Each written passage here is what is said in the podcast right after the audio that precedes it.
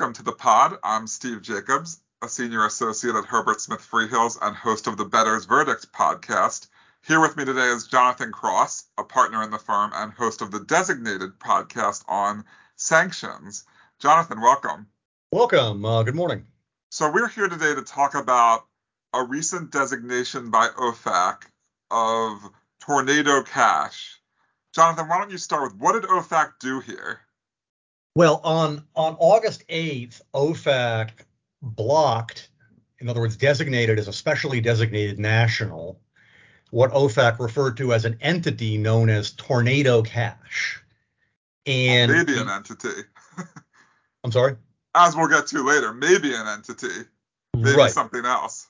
So the designation announcement states that Tornado Cash is an entity which is or operates a crypto mixer service.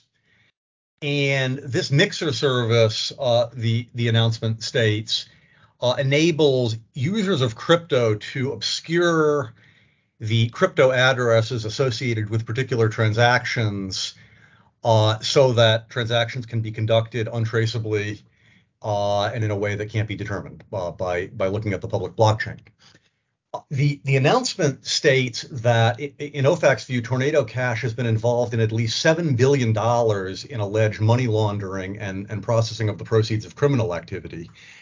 And in particular, that Tornado Cash was utilized by a North Korean hacker group known as the Lazarus Group to process several hundred million dollars in proceeds of an infamous uh, cyber attack. Mm. Um, and so the announcement details uh, the various ways in which, uh, in OFAC's view, Tornado Cash has been used by uh, cybercrime groups and other criminal organizations to um, to engage in money laundering. And so, accordingly, the announcement states that all property and interests uh, in property of Tornado Cash are blocked to the extent that they're in the U.S. or under the custody or control of any U.S. person. Um, and in addition, OFAC blocked a number of uh, virtual wallet addresses associated with Tornado Cash. Uh, the announcement notes that the, the Tornado Cash is just the most recent blender to be to be designated as an SDN, um, and uh, points also to uh, an earlier designation of a blender known as Blender.io. Um, and so, uh, facially, it seems like a relatively straightforward designation of an entity that is operating a blender service that's been used by criminals. So it facially yes, but it's a particularly interesting case because of what Tornado Cash is, or at least what it seems that it is. There appears to be a disagreement about what Tornado Cash fundamentally is, right, Jonathan? As you just said, the designation says that it is an entity, some sort of criminal entity. But proponents of Tornado Cash would say that it consists of merely open source software code. It's just software on the Ethereum block blockchain designed to anonymize transactions. Let me just take a step back and give our listeners some background here. Ethereum is a form of cryptocurrency. Users of Ethereum have wallets that generate addresses for the user to send and receive cryptocurrency and a smart key that functions like a password for those wallets. Users can send and receive Ether, the cryptocurrency, without any, any intermediary like other cryptocurrencies. As with other blockchains, there's transparency that allows for verification of transactions on the blockchain. The flip side of that is that transparency makes protecting the privacy of users difficult. So Tornado Cash, as you mentioned, Jonathan, and as the name implies, is a crypto tumbler or blender Crypto goes in from all sorts of sources. It gets all mixed up in the blender and the tumbler, and out comes more anonymized crypto. So users of Ethereum that want to anonymize their transactions for a whole host of reasons might use it. More specifically, it's decentralized open source software that's been published as a collection of smart contracts on the Ethereum blockchain. So, what is a smart contract? It is a program on the blockchain that automatically runs without any human intervention when certain conditions are met. Public addresses any user can interact with, automatically set to carry out predetermined tasks. Now, certain Tornado Cash smart contracts are called the pools, which these pools are essentially the tumblers, where users send Ether into these pools, into these smart contracts. They're held in a smart wallet that is not controlled by any individual, but is controlled by the Tornado Cash smart contract. And then the user is given a secret code that can send the Ether back out after it's been blended to any address of the user's choosing. So, sort of as the name Tornado Cash implies, all of the cash is thrown together in a tornado and out it comes. So, this sanctioning or designating, rather, of a piece of software is fairly unusual, right, Jonathan? Well, I think how unusual it is depends on on how Tornado Cash functions, and I, and it seems to it seems to me that there's there's some empirical dispute about that, or might be. So let me ask a question. Let's say I wanted to use Tornado Cash hypothetically before it were designated to to pay thousand dollars to you. Can you describe for our audience the the mechanics of how that transaction w- would work typically? Sure. So the the fundamental issue here is many Ethereum addresses, wallet addresses that is, are publicly identifiable as certain people's Ethereum wallet. So, for example, Jonathan, you have a podcast, you maybe are a semi public figure, and maybe you promote your Ethereum address on Twitter or the like, and you want to send Ethereum from there to me. But for whatever reason, you want to anonymize it. You don't want everyone in the world from being able to see that it came from Jonathan's Ethereum address. So what you would do is you would send it to one of the Tornado Cash pool addresses. It would then go into the smart contract that would be sent to the smart wallet, and you would receive a code that you could input whenever you wanted, whenever you wanted the transaction to go through. And then it would then you would put in my address or any Ethereum wallet address that I give you that I say I control. And essentially, you would then tell the pool using the code to send it out to that address. And it would then not be identifiable as having come from your public address, but from some other random address that wouldn't be traceable. Right. But but but maybe by by varying the facts slightly, we can see easily why the Treasury Department might be hostile to this type of mechanism, right? I mean, let's say you wanted to uh, pay an illegal bribe to someone, okay? you wouldn't want there to be any record that the funds paid to a foreign public official were paid to an address associated with that official or came from you. And so a service like this would would be very useful to you in that situation. Agreed. So let's just back up for a second. What would be the normal traditional ambit of sanctions powers?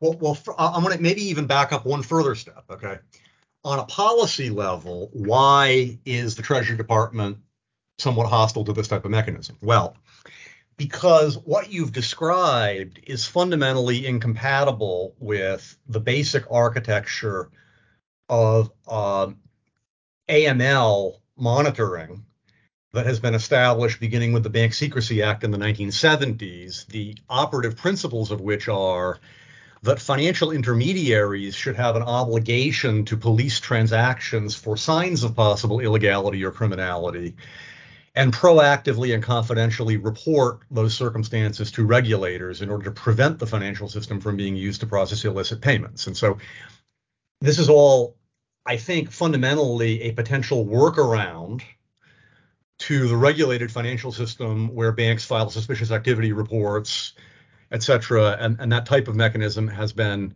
replicated, you know, beyond the U.S. in a whole variety of foreign jurisdictions. And so, if we want to understand the basic tension between crypto and regulatory authorities, that's largely it. Right. I was about to say you could you could say this is a tension with all cryptocurrency. Right, but a blender or mixer service that is intended to obscure the source of funds would, you know, be maybe the most obvious place where that tension would come up. Right.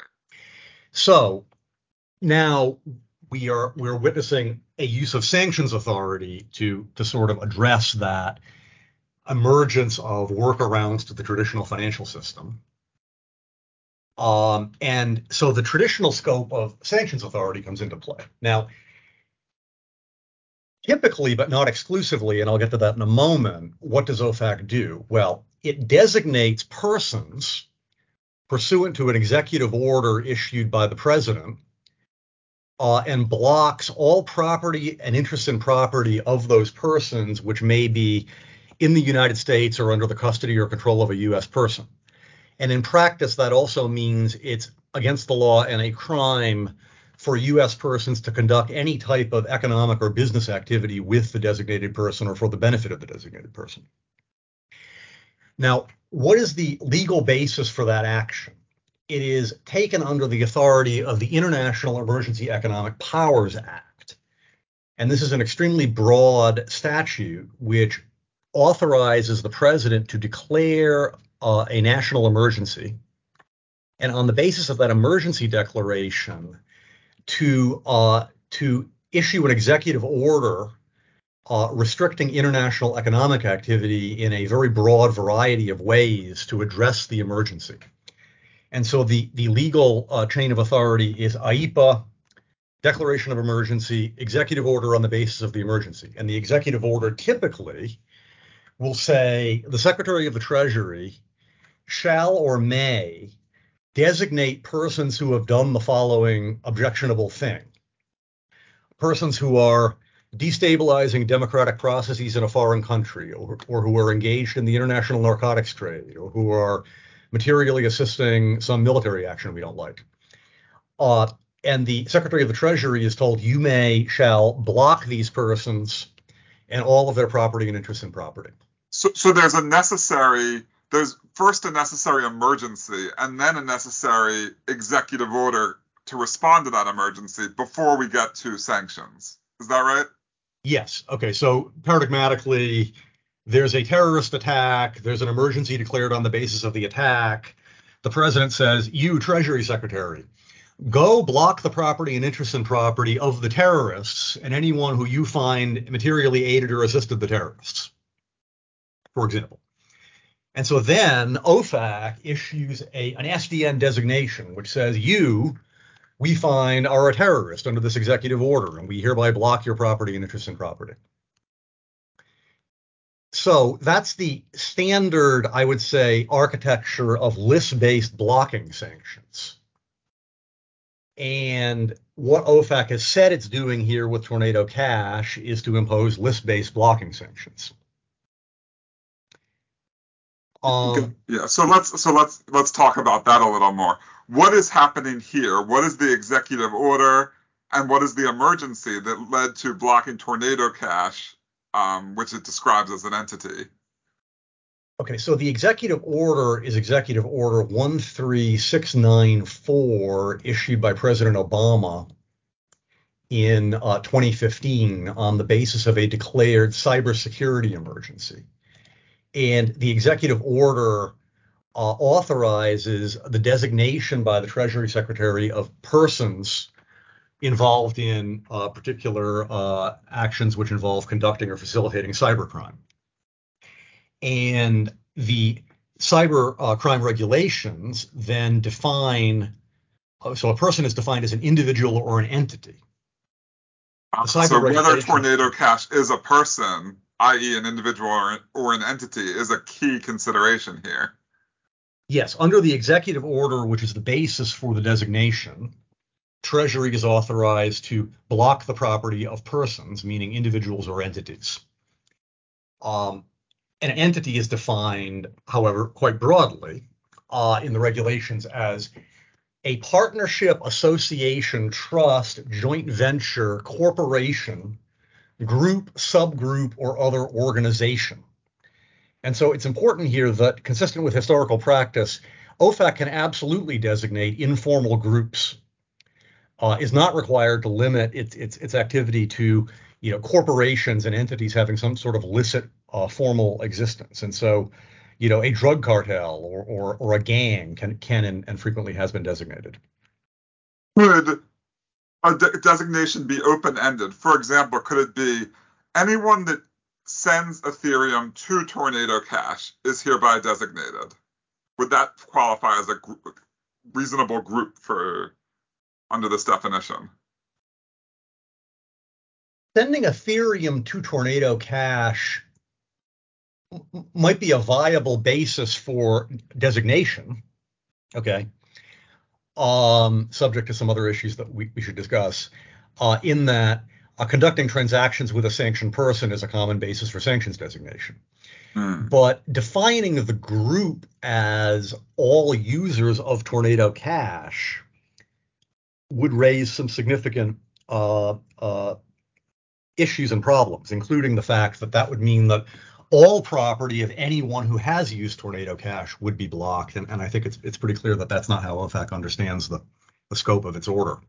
So if all users of Tornado Cash can't be designated, Tornado Cash itself has to be designated, which was what was done here.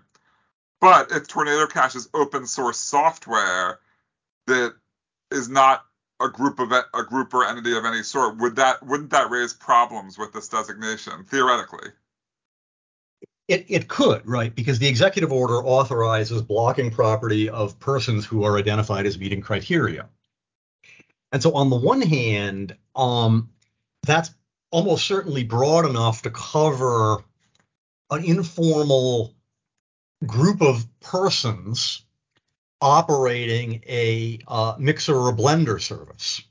So it, it's easy to see how there could be, without there being a formal LLC or company or entity, a group of people operating a blender who are a cognizable person whose property can be blocked. And another example of that would be very frequently the hacker groups themselves have been SDN designated. And, you know, Evil Corp, for example, is one of them. And, and there is no Evil Corp company that is registered under the laws of some jurisdiction. It's, in essence, a gang. But there has to be some identifiable person or group of people. And so, it, if in fact it is the case that there is purely an inanimate item of software which belongs to no one and is controlled by no one and is the property of no one, that I think that would be a really challenging fact pattern that tests the boundaries and limits of OFAC's designation authority under the current orders. So on that front, there is unsurprisingly a lawsuit that was filed yesterday against the government. It is funded by Coinbase, which is um, the largest uh, crypto exchange in, in the United States. Um, and it's being funded on behalf of several Tornado Cash users that have have Ethereum stuck in Tornado Cash that they are scared to withdraw for fear of running afoul of the sanctions regime. So I'm going to give a quick rundown of this lawsuit, Jonathan, so that we can uh, hear your thoughts on it. So, so these Tornado Cash users allegedly were engaged entirely in lawful behavior. They wanted privacy for their transactions because, like the example I gave earlier, they have public presence, they have concerns about hacking, and, and so they want anonymity for donations to social causes and other sorts of transfers like, like that.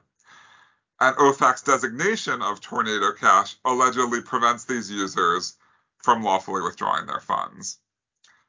Notably, the complaint alleges that since Tornado Cash is an open source self executing code, it can't be shut down. Though there's no one controlling it that can shut shut it down. So it's still operational. So US persons with public Ethereum addresses, for example, Jonathan, if you had a public address in your Twitter bio, you could someone could send you Ethereum through Tornado Cash without you even wanting it. You could be an unsolicited recipient of uh, funds from Tornado Cash since it's the, the the code is still running. But backing up, the lawsuit alleges that Tornado Cash isn't property, as we discussed before, or a person under IEEPA, and therefore the designation is not in accordance with law.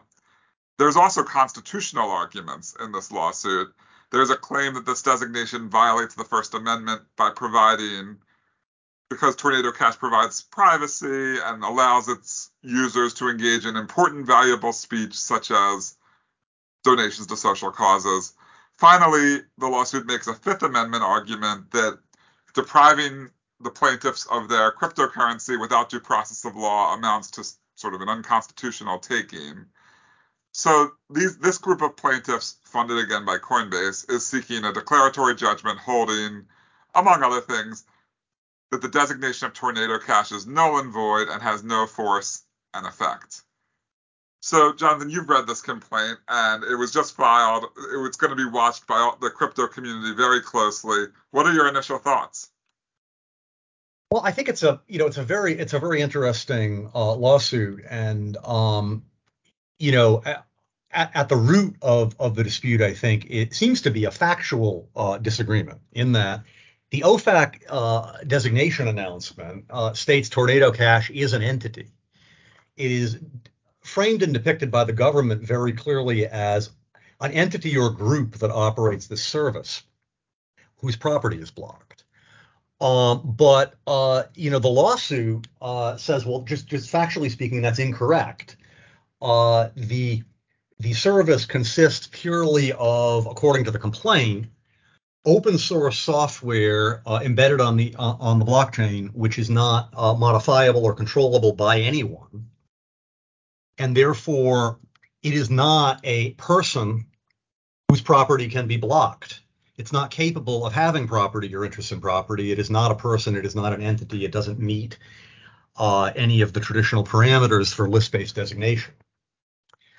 Um, and so, consequently, the lawsuit says that the designation is uh, unlawful under IEEPA because uh, according to the complaint, IEEPA does not permit the designation of an item of software. So that's really the the core of the uh, Statutory Administrative Procedure Act uh, claim.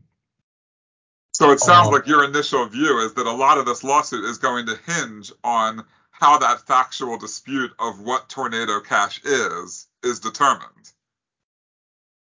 Yes, and and, and here, you know, the government's uh, attempting to regulate a, you know a new technology in an emerging area, and so it, it can sometimes be that um, that there's not a complete empirical understanding of of what something is. Um, and that certainly is the argument the complaint is making that there is no such person as Tornado Cash capable of being sanctioned. And the uh, so you know count one points out that IEEPA allows the regulation of activities involving property in which any foreign country or national thereof has any interest. Um, or with respect to any property subject to the jurisdiction of the United States. Uh, so the argument is that, those criteria are not met.